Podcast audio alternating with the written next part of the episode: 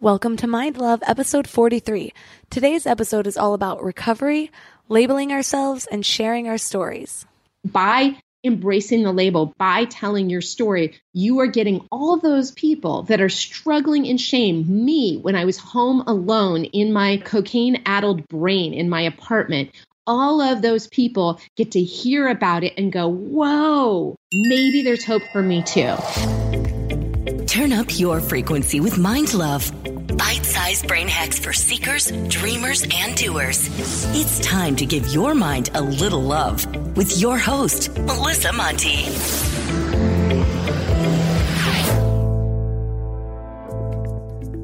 First off, Mind Love is now a Castbox original. Castbox is the fastest growing, highest rated podcast app on both iOS and Android, where you can get all of your favorite podcasts. It has a super clean layout, and you can create playlists and download episodes to play offline. It's my personal favorite and where I listen to all of my podcasts. Don't worry, you can still listen to Mind Love wherever you get your podcasts, but I hope you'll give Castbox a try. Second, don't forget to subscribe on whatever podcast platform you're listening on, and leave a review if you can. Reviews really help to entice more amazing guests, plus, it helps me grow the show, which ultimately helps me give more value to you guys. Before I started Mind Love, I could not have predicted the amount of healing I would find through sharing my story. You know how when you have an idea for a project or a business or whatever it is, and you think it's this complete picture until you write it down and suddenly realize there are all these holes? Well, it's almost like that, but in telling my story, suddenly a chord would be hit and I'd realize there's more work to be done there or some other memory would be unlocked and I'd understand the root or the after effects just a little bit deeper. So, on one hand, people might say, well, that seems painful. Why would you want to dig that up? But on the other, it frees up space. If you move houses, leaving those last three boxes of knickknacks packed in the garage would be easier. But then, where will you build your lady cave? Or start unpacking, and after a little extra effort, you'll have a place for everything, you'll discover some things or metaphorical parts of yourself you forgot about, and you'll have all this space to start designing the garage of your dreams or the life of your dreams. I don't even know if that was that good of a metaphor, but you get the picture. Our guest today specializes in helping you unpack your shit to get it on paper. I met her at this really cool gathering of successful entrepreneurs. She was asked to share her story, and the moment I heard it, I knew I wanted her on the show. She's definitely gone through her share of really low lows, which I can relate to, but she's managed to find creative outlets of self expression to pull herself out of that, whether it's writing, speaking, or podcasting. And now she helps other people access their dark so they can find their light through writing, storytelling, podcasting, or whatever means of self expression you find most appealing. So today, three key things you will learn are tips to living with addiction triggers, how embracing labels could actually be empowering, and how to detox your social circle. Before we get started, I want to tell you about the best way to stay in your highest frequency between episodes. Thousands of listeners are loving my daily morning mind love emails. They're short daily reminders of your own beauty, magic, and power so you can start each day with your best mindset. Just go to mindlove.com and sign up right there on the homepage. Plus, you'll get some amazing free gifts when you do. First, you'll get a really cool free booklet of Powerless based on proven methods from the most successful people in the world to automate your highest decisions. Plus, you'll get a free guided affirmation meditation. It's set with a binaural frequency known as the miracle tone, which is known to make you a magnet for love, health, and abundance. Then it's layered with affirmations to perfectly tune your frequency for transformation. Just go to mindlove.com to sign up. Or if you're out and about, just text the word morning to 33777. That's morning to 33777. And now let's welcome Anna David to the show. Thank you. I'm so excited to be here. I know your life up until now has been a bit of a roller coaster. So let's start with your story. How did you get to where you are now? Okay, how do I summarize it quickly? Basically, I was a wild and crazy party girl that nobody thought would amount to anything. Turned out I was an addict. I had no idea. I thought I was super fun and cool. And then I went to rehab and got sober in 2000. So I've been sober almost 18 years. And lo and behold, underneath that party girl, cocaine addicted persona was like Reese Witherspoon in election, you know, with like the pencils sharpened and like the most ambitious. I'm just nothing like I thought I was. I thought I was really cool and not very motivated. It turns out I'm not that cool. I'm incredibly motivated. I'm not like a callous bitch. I'm actually really sensitive. And so this whole journey has been me coming to understand who I really am and and coming to understand a brain that told me that like doing cocaine every day was a great idea. Yeah, for sure. I can totally relate to the party girl thing. I went to a huge party school in college and had a really big Greek system. So, of course, I joined a sorority. And my nickname in one of the top party schools in the country was actually just Party Girl. Classy, I know. and then I spent over a decade in my party days. And while I was in it, I used to think, man, other people's lives are so boring. And I'd seek out older people that were still partying to kind of validate my life choices that I was going to be cool forever. I'm not a regular mom. I'm a cool mom. but now I see my friends that are still kind of in it and I don't really envy it at all. Okay, so I usually don't cut in this early, but it's funny how sometimes when I seem to declare something, the universe will totally throw me a curveball between the taping and posting of an episode. So Labor Day happened last week, and my hubby and I were having a responsible, healthy little holiday. We were riding bikes home from the beach, and suddenly I felt the need to rage. I call my party days my rage days, FYI. I wanted one of those bottomless rose on a patio type days, and I wanted it so bad I felt like crying. Well, being as aware as I am now, I started to try to figure out what the root was. Where was this coming from? Long story short, I suddenly realized it's September now, which is the anniversary of my dad's death. And historically, this has been a really difficult month for me. The moment I made that connection, I felt in my stomach that that's where this was coming from. I wasn't missing my rage days as much as I was suddenly really compelled to numb. Well, first of all, as much as I now know and teach about trauma living in the body, it's still crazy to me when it pops up and reminds me so blatantly before the conscious awareness even set in. And second, I was reminded to show gratitude for my own growth in being able to identify these little things instead of just being controlled by them. And then third, having compassion for myself for choosing an extra glass of wine that night, anyways. It's about progress, not perfection, right? But partying, especially if substances are involved, is a huge mind warp. I know. Well, and I know you too had eating stuff, which is such a similar path. It really is. You know, I truly believe that the disease, if you want to call it a disease, manifests itself in all sorts. It finds what your thing is going to be because it's about controlling how you feel and it's about avoiding how you feel, all of it. So, yeah. And, you know, my first book is called Party Girl, by the way. And yeah, it's so funny because I remember I studied in, in England my junior year in college, and I remember going to dinner with a bunch of people before I danced, and they weren't ordering drinks. And I was just astounded. I couldn't understand how I had ended up with such uncool people. I couldn't understand how they were living on this earth, the same earth I was living on. And now, obviously, I mean, plus you get older, your perspective on partying changes a lot. Yeah, I mean, for most of us, that's for sure. when was that moment that you realized this isn't what fun is supposed to be. Maybe I need to take a step back, look at it, and make some changes. Well, terrifyingly, that moment happened maybe a decade before I actually made the changes. I remember thinking in college that I might have a drinking problem.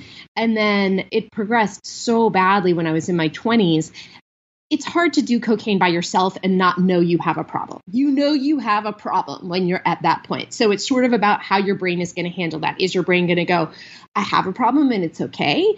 I have a problem and let's try to do something about it. I have a problem and I've tried to do something about it and can't. And I went to all of those places. So I think the first time I tried, God, to control and enjoy my cocaine use was probably three years before I went to rehab. So, what did that look like when you were trying to control cocaine use? Because those who do coke are probably like, oh, yeah, I'm a functional cocaine user. But for those who don't do cocaine, I'm guessing it sounds kind of crazy.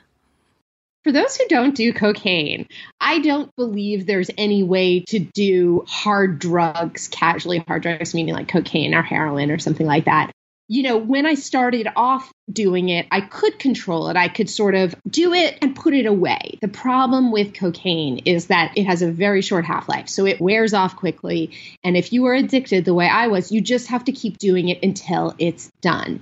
And it was so dark. I cannot even explain how dark my life got because it was like I had this thing.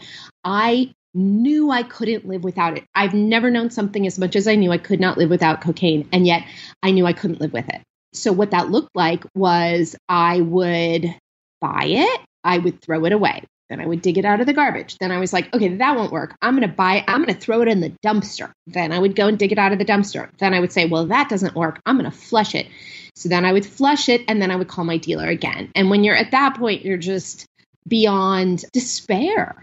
And I got to the point that I think pretty much everybody I know who's sober got to, which was, I'm going to have to kill myself because I can't quit. I can't live without it. I don't know what to do.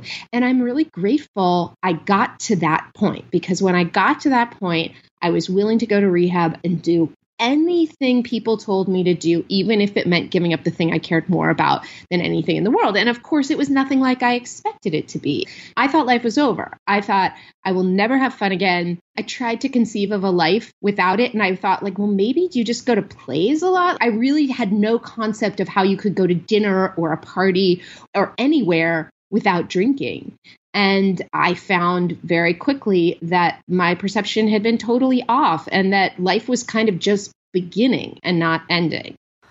Oh my God, just the thought of that cycle makes my face scrunch up because you're right. It's so much like an eating disorder. Sometimes I would plan my binging and purging cycles, knowing I was going to have the house to myself or something. But the times that were the most defeating were those unexpected times that would start with healthy choices. And then I'd be triggered by something, or I'd be alone and I couldn't make any concrete plans with people. Next thing I knew, I'd be at a grocery store and I was in college, so I'd have like $27 in my bank account and then I'd spend $26 on shit food and binge and purge until I'd finish it. And sometimes halfway through, I'd say to myself, just throw the rest away and I would, rarely, but then I'd end up eating my roommate's leftovers and act like it wasn't me. It was awful. It wasn't me. I didn't feel like myself. I don't like those memories. Those memories feel like dumpster memories, just a deep pit of despair. For me, I couldn't call it something that I loved. Well, maybe there were parts of it I thought I loved, but it was more like an abusive relationship. Here's my thing about addiction. I've never had an eating disorder, and everyone in my family has had them and everyone I know has had them. So I may be speaking out of turn, but I see it all like this that basically the brains of people who have these disorders are sort of manufacture a hundred forms of fear. And it's such a scary way to live. With alcoholism and addiction, it's like they have these things like, I'm not much, but I'm all I think about, or I'm the piece of crap in the center of the universe. And so if you have a brain that thinks like that, it is a very painful way to live.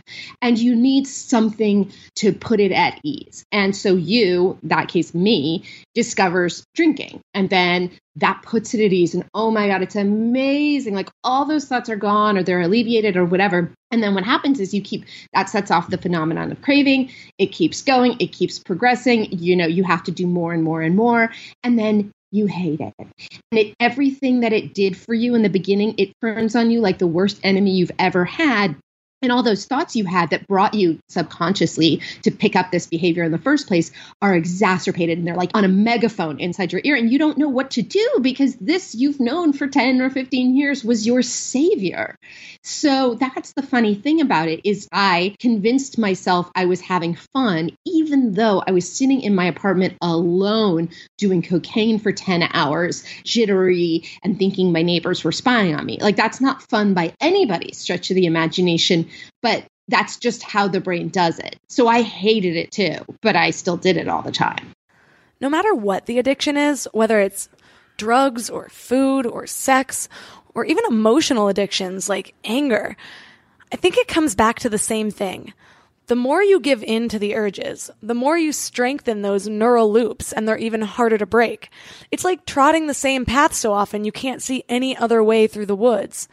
And those of us with addictive tendencies train our brain to give into these urges. We're basically conditioning ourselves to seek these numbing behaviors, which is why I think in AA, if you have a problem with alcohol, they have you give up all substances. It makes a lot of sense. I gave up alcohol for 30 days a while back and noticed that during that time, I totally upped my intake of vegan chocolate, which I'm actually thankful for because it went from an eating disorder to Adderall to hard drugs occasionally to alcohol to vegan chocolate. Not so bad, but I can still do better. Have your addictive tendencies spilled into other areas of your life? Yeah. So I got sober. I went to rehab and then I do 12 step. And like 12 step is my saving grace. I love it. It's not for everyone. Now I'm almost 18 years sober, so I don't do it as much as I did before. This is how I look at it. I, God, all that stuff kind of freaked me out. It's why I didn't want to go to 12 step. And then I went to 12 step. Like I said, I was willing to do whatever they suggested I should do. And I was told to try to connect with this being larger than myself. And I was so desperate, I was willing to do something that sounded as creepy as that sounded. And very quickly upon doing that, my desire to drink and do drugs went away and I didn't have some white shiny light, God reaching a hand down from the heavens. But this makes no logical sense that this thing that I had been trying to stop doing for five years and could never stop would just go away unless it was a, some spiritual experience that I can't articulate or understand. So I believe that if you do not replace your addiction with something else, then you're destined to repeat it in all aspects of your life. So, in a perfect world, in the ideal scenario, I replaced it with a higher power. Of course, it's not that simple. And I do have addictive tendencies that spill out. But if I'm sort of on the spiritual beam, I don't as much. I am a total workaholic. I absolutely love it. I am not bottomed out on it. And I kind of get this from you too. Like when you find something you love, there's no shame in wanting to do it a lot. I have had very much, you know, when I said I'm eating disorder adjacent, I've definitely had exercise addict tendencies. It's interesting. I'm totally giving the longest answer ever, but I've started doing EMDR. How much do you know about EMDR? For those of you who don't know about EMDR, it stands for Eye Movement Desensitization and Reprocessing, and it's used to treat trauma. During EMDR therapy sessions, you relive traumatic or triggering experiences in short spurts while the therapist directs your eye movement. So the therapist will make you walk through it detail by detail while having you follow a light with your eyes, or sometimes even with sound, like a beep alternating from your right ear to your left ear over and over again. I have mixed feelings about treatments that ask you to relive traumatic events, but this one makes sense to me. The reason that EMDR is supposed to work is because recalling distressing events is usually less emotionally upsetting when your attention is diverted, hence the directing your eye movements part. So, for example, instead of thinking about my dad's death every September and totally losing my shit, over time through EMDR, I would get used to talking about this and not feel so triggered by it. I did EMDR in high school after I was raped. I hadn't thought about it in a while though until recently for whatever reason it keeps being mentioned by different people, which is normally my sign that it's something I need to act on.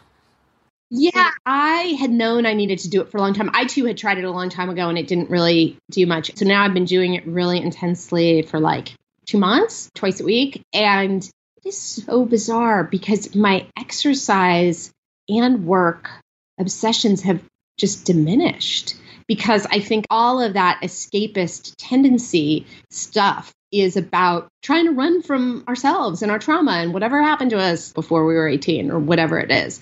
My most alcoholic characteristic is that I'm a real extremist. I think people are the best or the worst. There's very little gray area. This is one of the main things I work on is seeing the gray. Like cuz if you meet somebody whether it's a friend, a boyfriend, a therapist, a boss and you convince yourself this is the best person on earth, you get to get high off of that. The problem is you're totally setting yourself up for disappointment when and that's actually something that I've been working on in EMDR because I finally realized this comes from the fact that I come from a family that would give love and then take it away. They'd just be like, you're amazing. And then the next time it would be like, you're a total monster. And so I started to do that all over the world with everybody else, to do to them what was done to me. I tend to do the same thing, but I think it's natural as humans to go to that place of judgment. But these things are a huge reflection of how I am with myself as well. It's a catch 22 because the more I work on myself, the more aware I am of how toxic judgment can be. But also I'm learning all these things about how I want to start my mornings and stop eating when I'm full and project kindness and generosity and all these perfect ways to be. But we're humans and we're not perfect, and I can't always make the changes as quickly as I learn them. but then I have to remind myself not to beat myself up when I make a mistake. But then, to make things even more complicated, it's even easier to see flaws in other people than it is to see in myself. So it's obviously pretty easy to see those things friends should work on. And then it becomes this balance between judgment and intuition. Are some of these people pulling me towards my lower frequencies, so I need to protect my energy? Or am I just being judgmental? It's so hard. And this is also part of the quote unquote disease is for me, my whole life, I'll kind of go like, oh, look at my friends. Oh my God. And I can build a case why someone's terrible. I mean, I'm a professional storyteller. I am such a good storyteller. I can convince me. I can convince you. I can convince anyone who's going to listen to me. And I'm so convincing that they'll go, oh my God, you're right. That person is terrible. I was a huge cut and runner. I just wake up one day and decide I didn't like you and just ghost way before anybody else was using that term. And I didn't even know I was like that until about 10 years of sobriety. And I'd look back and go, God, I really miss that person. Why did I decide she was psychotic? Oh, God. And so now I know with my brain that I don't think my brain works correctly without spiritual intervention or without me stopping and pausing. So when I start to decide I hate someone who's one of the closest people in my life, I now know put a pin in it. Let's think about this tomorrow. You don't need to ruin the relationship and scorch the earth right now. Like, let's just reassess later. And I've learned that I just can't trust my brain. I just can't. I do find it interesting that you'll just identify with certain things and say, my brain doesn't work that way, or I am an addict, even after being sober for so many years. And a lot of people argue that being so quick to label yourself keeps you from expanding to what you could be. But I know that you have a different take on labels. Very much and it's really, really controversial. So, yeah, I give three TEDx talks this year, and it's about why I think labels are really good, and particularly the label of addict, which this has gotten very controversial. And I have good friends who are going around trying to start these movements that say the word addict is pejorative. We should not use it. And in fact, the Associated Press released a statement last year saying that journalists shouldn't even use the word addict in articles. They should instead say person who struggles with addiction. And it's a big thing in 12 step, which is that you say your first name and then you identify with the word alcoholic or addict or whatever it is. I firmly believe my brain does not work the way a non addict's brain works. I believe I am more self absorbed, more self hating, more scared, and that it's okay. It's not my fault. I am an addict and I have great tools. And with those tools, I get to function, I don't even want to say like better than the average person, but I get to go in with full awareness and to say things like, oh, you can't trust your brain right now. So I think it's a wonderful word to embrace because it doesn't really make sense to me otherwise. It's like, okay, so no, I'm a totally normal person who just thought it was completely normal to do cocaine every day for three years by myself. Not really. Like there's something going on with that brain. And I think it's by calling the word addict negative that it's the problem. I mean, the truth is, like, I'm super proud of it now. I got sober and I realized oh my God, addicts are without a doubt the smartest people I've ever met. This is a dumb example, but whenever I play words with friends with somebody from program, I lose. Whenever I play words with friends with somebody who's not from program, I win. Addicts are freaking crafty. Like we have to be in order to get away with what we got got away with. And if you can use that craftiness and that intelligence and that charm, I mean it's the most charming funny group of people I've ever met, you can do anything you want anything. I think it's a great word. So, yeah, that is considered controversial. I can see how it's controversial because, to be honest, I'm on the other side of this belief. Well, two weeks ago, if you would have asked me, I would have been on the complete other side, but I have a story. First of all, I grew up going to NA and AA meetings. My dad used to go to them and he even led those meetings. And I'd be the kid playing with blocks in the corner while people stood up and told their sometimes way too detailed stories and testimonies. Well, with everything I've learned in the last decade about how the brain works, there's a huge part of me that thinks it cannot be beneficial to declare that about yourself sometimes every single day. I'm very careful now about what I allow to follow the words I am. If you say I am followed by anything, it should be really positive. So, with this in mind, you and I knew this interview was going to happen for the last month, so I kind of wondered in the back of my mind how I was going to handle this topic. But just the other day, something interesting happened, and I immediately got clarity on this labeling issue I have, and then thought of you. So, the last few years have been a lot of self discovery with my body. You know, now that I'm keeping food down and not taking copious amounts of Adderall daily and all that good stuff. Well, recently, it's become really clear to me that I'm actually an introvert, which, like I said, I was a party girl. I didn't think that you could be a party girl and an introvert but I really need my alone time to recharge. And certain social situations, especially networking, just feels draining. And there's a list of other things that come with being introverted. Well, I was telling my friend Brett about this discovery, and she said, Well, by attaching to that label, don't you think it holds you back? And I said, no, because now I understand why I am that way, and now I can figure out the tools to help me without trying to become someone that I'm not. And the moment I said that, I thought of this upcoming interview and I was like, well, I understand. But on the flip side, I still have a problem with people saying I'm going to have an eating disorder for the rest of my life. And I may have those tendencies, but that's not a label that I want to attach myself to. So I do think that these labels are really subjective. And you have to ask yourself personally, am I willing to identify with this? How does this make me feel? Does this one make you feel empowered with knowledge that now you can find tools to work within your comfort zone? Or does it make you feel disempowered? Like, oh my God, I have to live with this forever? I don't want a life like that.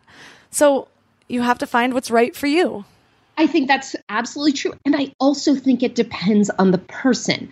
I believe absolutely there are people who were addicted who are not addicts. There are people who have eating disorders who are not going to have eating disorders or struggle with food for the rest of their lives. Like, we're all different. For me, I believe, I don't even think I was born. I mean, that's like another controversy is like, were you born an addict? I think addiction or alcoholism, like we have a genetic predisposition and then it's either exacerbated or diminished depending on what happens to us during our formative years. And I believe my conditions exacerbated that genetic predisposition. My brother's not an alcoholic. My mother's not an alcoholic, but it is in my family and I got it as a result of what happened to me. I believe it can be a phase, but it's the dangerous part is how how do you know which one you are? I just ran into someone yesterday who I knew when I got sober, and it's always weird because it's been so long and you don't want to make anyone feel bad. He's like, Yeah, yeah, I know you from the cabin, which is this place we all, this meeting we all went to. And I was like, Oh, you still doing the deal? And he's like, Yeah, three months back, I had 10 years, and then I went out, and it turns out they were right. It was the same old thing. But there are people who are sober a long time who go out and can totally drink normally. So it's not only about does this label make you feel limited or free, but which are you? And that's really, in a way, up for you to decide along if you can take an honest look at your behavior, which can be hard for a lot of us. Speaking of taking a look at our behavior, how subjective would you say addiction is? I feel like there are a lot of people I see that I could easily classify as an alcoholic, but they don't see it in themselves. And then there are other people I know who gave up drinking in the last few years and have expressed that they had a problem. And I think, really, I didn't see that. So, what do you think makes an addict? It's such a good question. And the way I think about it is, I think, different than a lot of people. I do not think it's about how much you drink. I don't think it's about how drunk you get. I don't think it's about if you've had a DUI or shot heroin. I think it is about does it make your life unmanageable? If one of the signs, and this is weird, is do you beat yourself up for it? Two people can go out and get absolutely wasted and make a total fool of themselves. And one person wakes up and it was like, that was the best time I've ever had. And the other person wakes up and doesn't get out of bed because they just feel so terrible about it. The shame is definitely a part of it and does it make your life unmanageable? Are you not doing what it is you are saying you're going to do? And some people, I believe, they're not alcoholics who could totally drink every day. And there are alcoholics who could only drink once a month, but when they drink, that makes their life unmanageable. So that's, I think, the really confusing part. There are questionnaires. John Hopkins has a questionnaire. I can't remember, I think it's 20 questions. And if you answer seven or more, you might have a problem. I think if anybody's wondering, go to a meeting, go to an AA meeting. Understand you will hate it. You will hate it so much. God, did I hate my first ones? We all did. And understand that I think a lot of people who are out there struggling, they might go to a meeting and they'll go, Oh, these freaking people. And they think we all went skipping hand in hand into these meetings because we were so excited to be these annoying do gooders. And it's like, no, no, no, no. We all felt that way. So what's recommended is go to six so you go, you hate it. Guaranteed, you'll hate everybody. You will take their inventory, that judgmental mind we were talking about, and so go to another one. And if after six completely different ones, you hate everybody, you have heard nothing you relate to, then you've done the deal. You've given it a try. When we come back, we'll learn the signs of addiction and how and when to detox your friendship circle.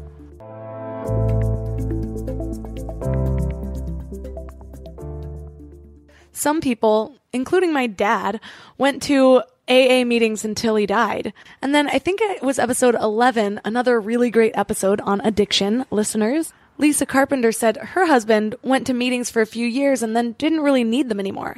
So for you, after being sober for so long, what keeps you going back?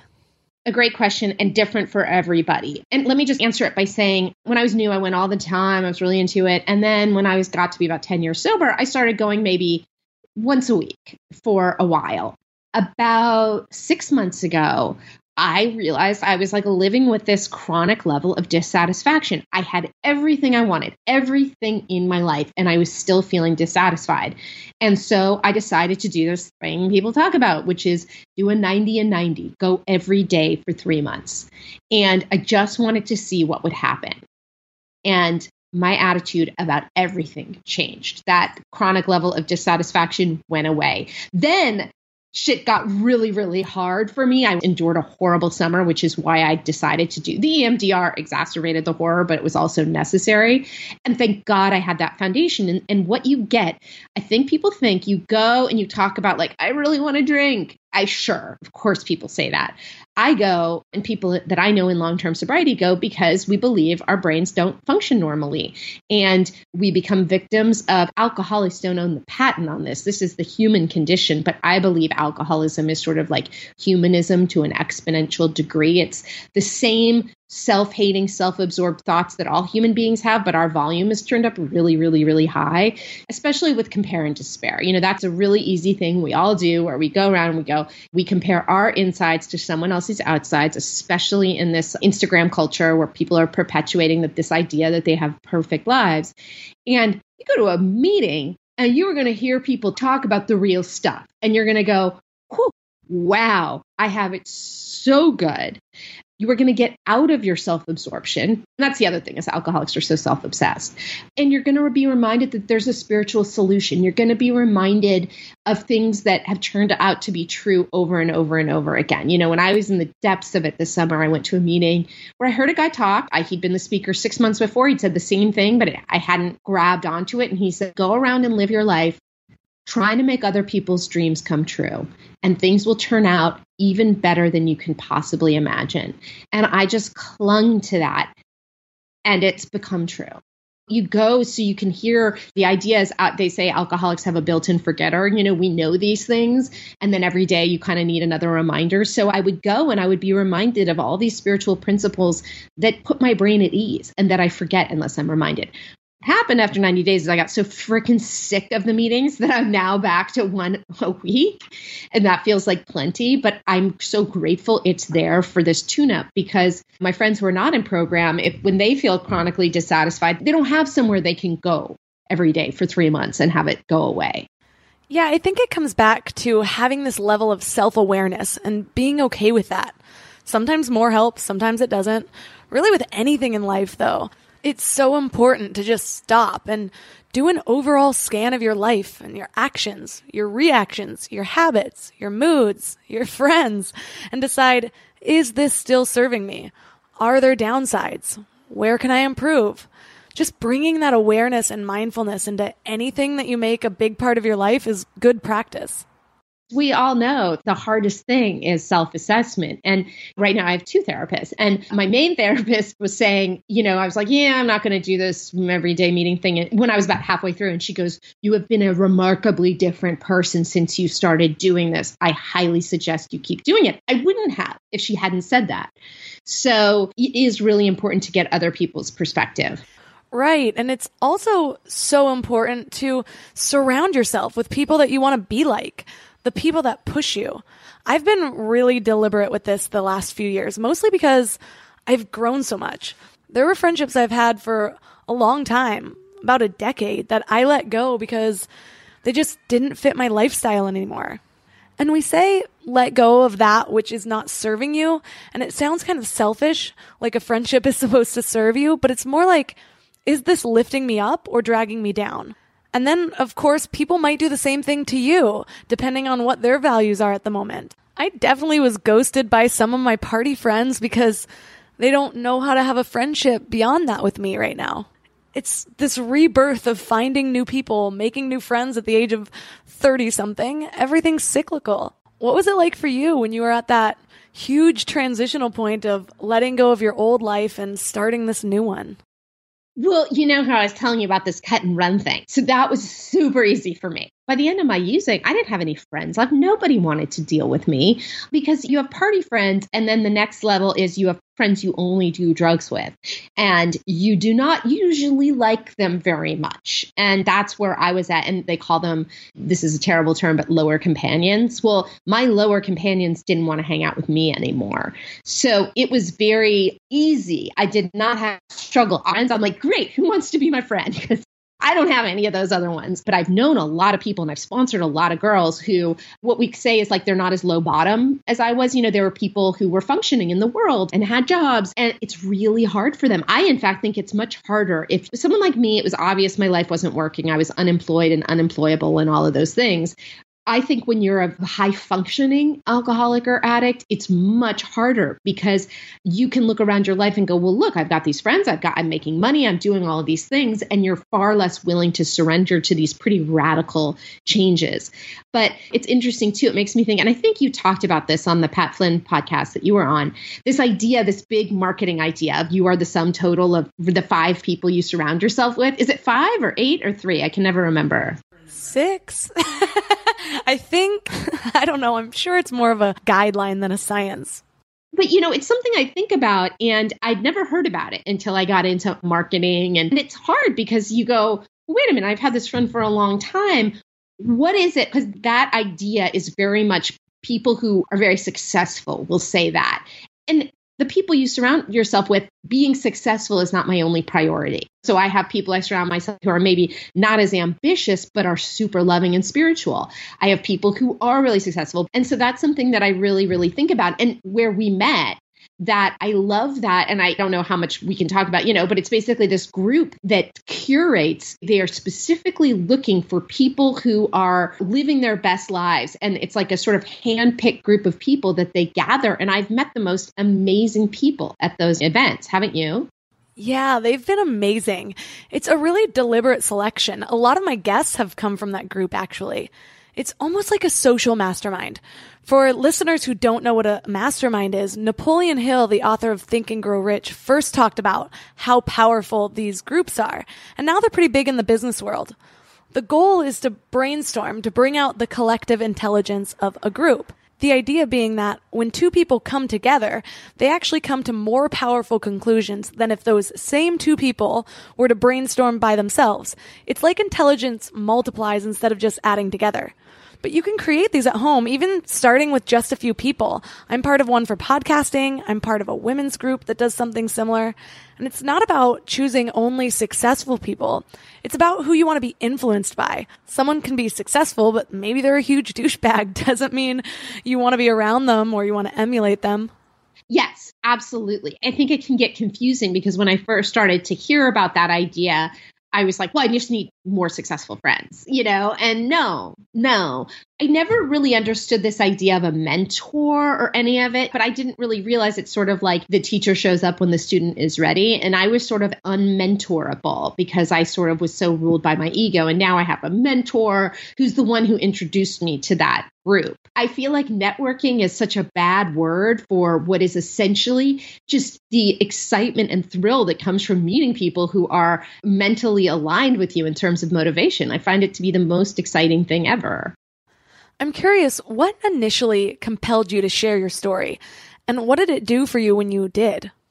Well, it's interesting because that's my whole thing now it was all very accidental. I wrote my first book, Party Girl. I got sober in LA, where there's no shame in the game of being sober tons of cool, famous people are doing it. And I've always been really open about everything. I put this book out, and it was the same year that people like Paris Hilton and Lindsay Lohan were making headlines for being these party girls. And so suddenly I was being asked to go on the Today Show and Fox News and The Talk and Insider talking about the quote party girl phenomenon. And again, I didn't think about it because there's no shame around it for me. And I didn't even understand that there were people who were ashamed of it. One of the first people going out there and talking about it. And people started coming to me, lots and lots and lots of people. The reason I decided to be open about it is that, as I said, getting sober was for me the beginning of life and not the end of life. And had I known what it was really like, I would have done it years before. I wouldn't have had to waste all those years.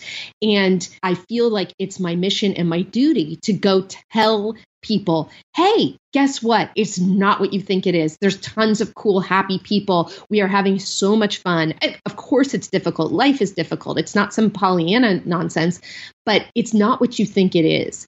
And so when I got sober, there was no one out there doing it. Now there's hundreds of sober blogs and there's tons of people out there teaching online courses on how to get sober. And it's become really crowded, this whole field. So I started a coaching program for writers.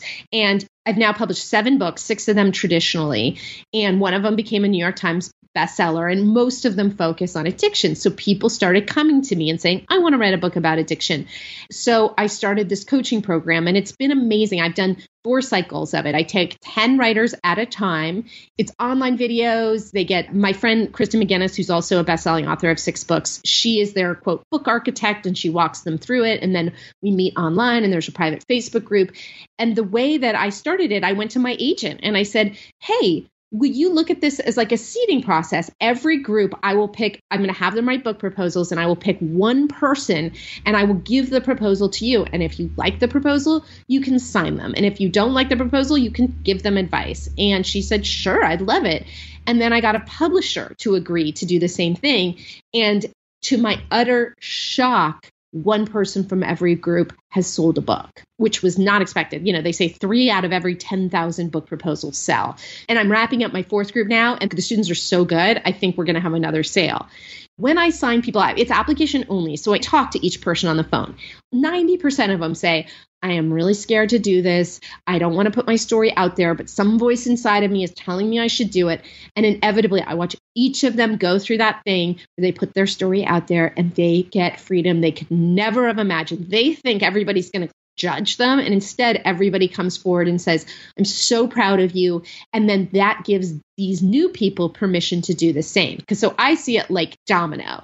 And it's the same thing with embracing the label of addict and sharing your story. By embracing the label, by telling your story, you are getting all those people that are struggling in shame. Me, when I was home alone in my cocaine addled brain in my apartment, all of those people get to hear about it and go, whoa, maybe there's hope for me too.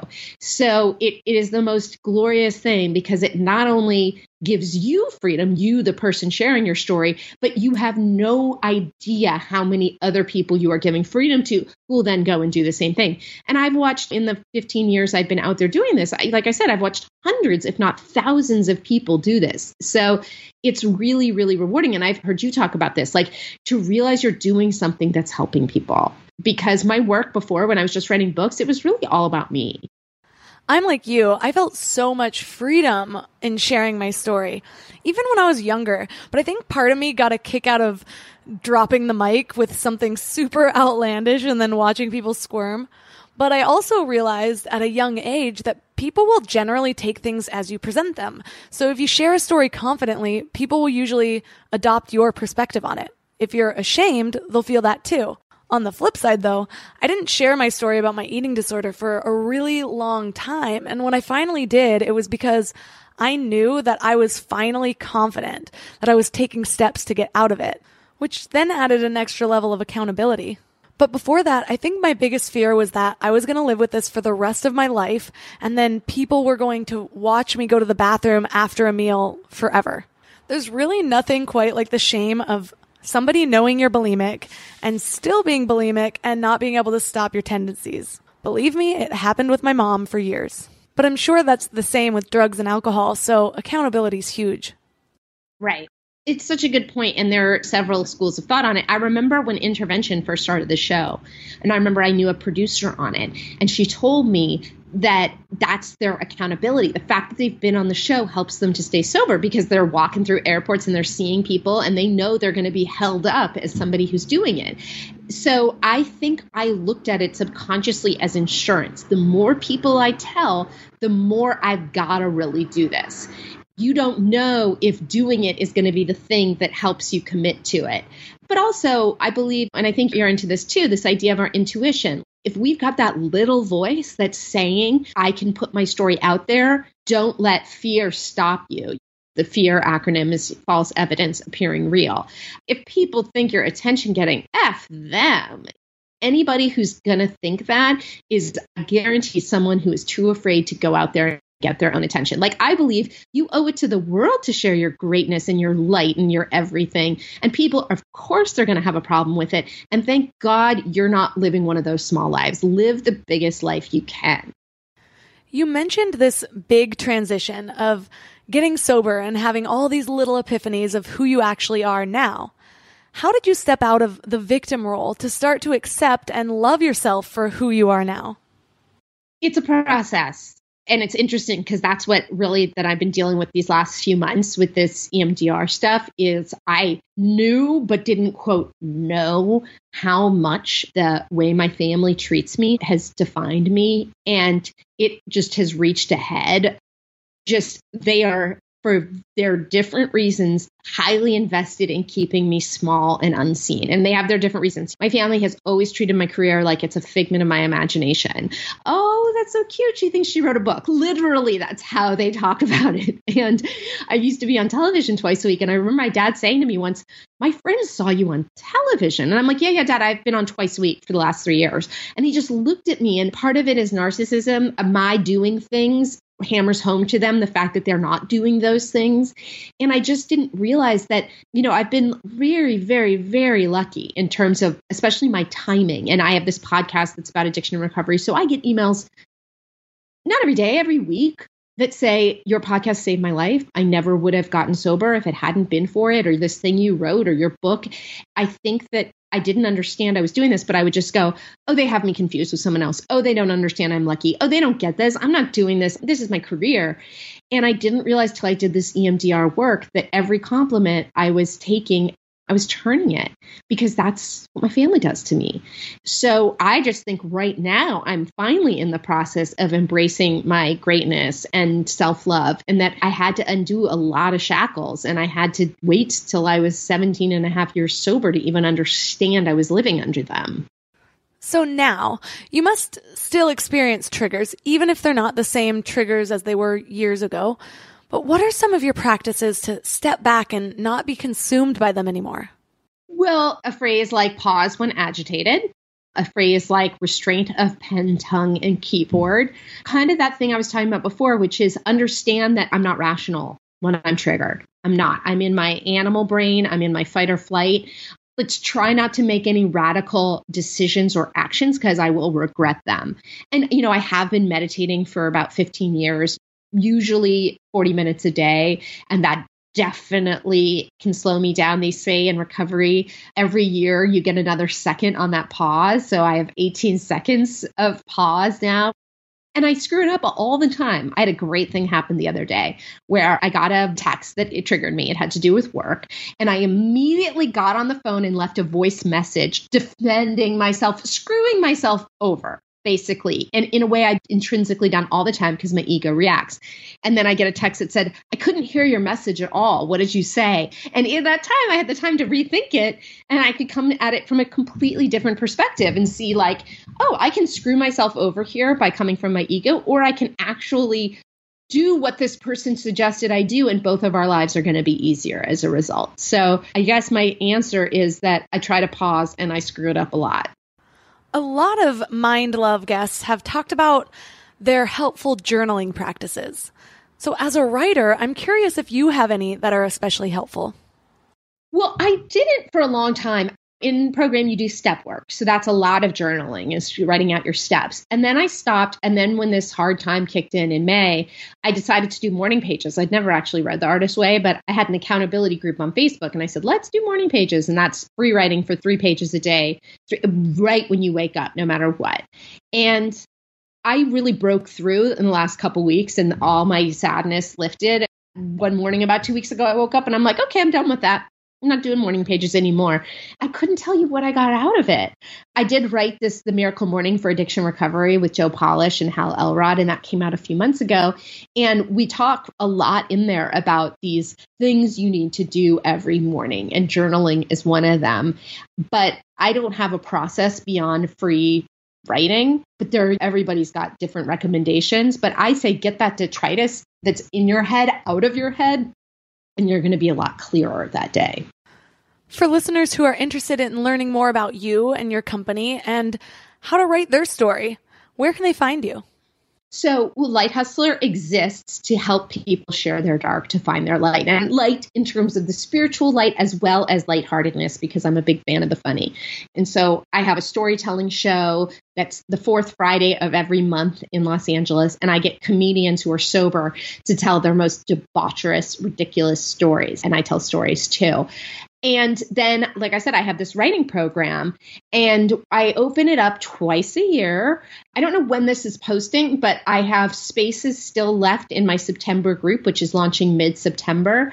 Anybody who is interested needs to reach out to me. But the first thing I recommend is people take this quiz. I have this quiz, which you can get at lighthustler.com slash quiz and it's a should you be sharing your story quiz. So if you take the quiz, you will get an answer yes or no. I love it if people take the quiz and email me and say, yes, I got 100% or whatever. Anybody can email me. I answer all my emails and you can just reach me at Anna at annadavid.com. If you want to know more about the actual writing program, which launches in September and then will launch again in May of 2019, it's at allthewritemoves.net. So it's A L L T H E W R I T E M O V E S dot net.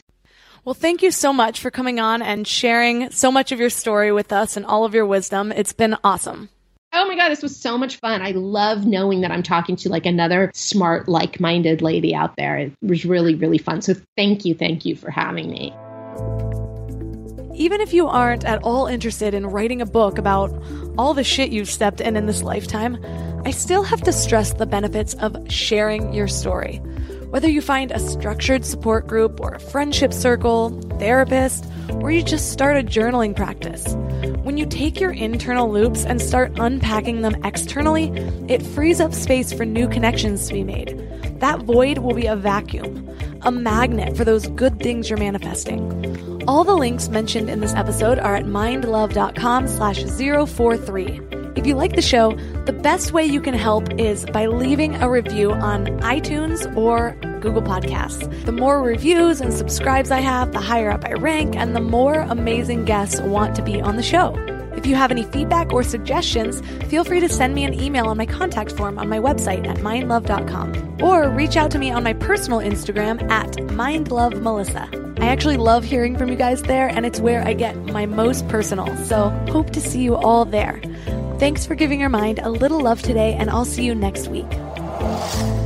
Thanks for tuning into Your Higher Frequency with Mind Love.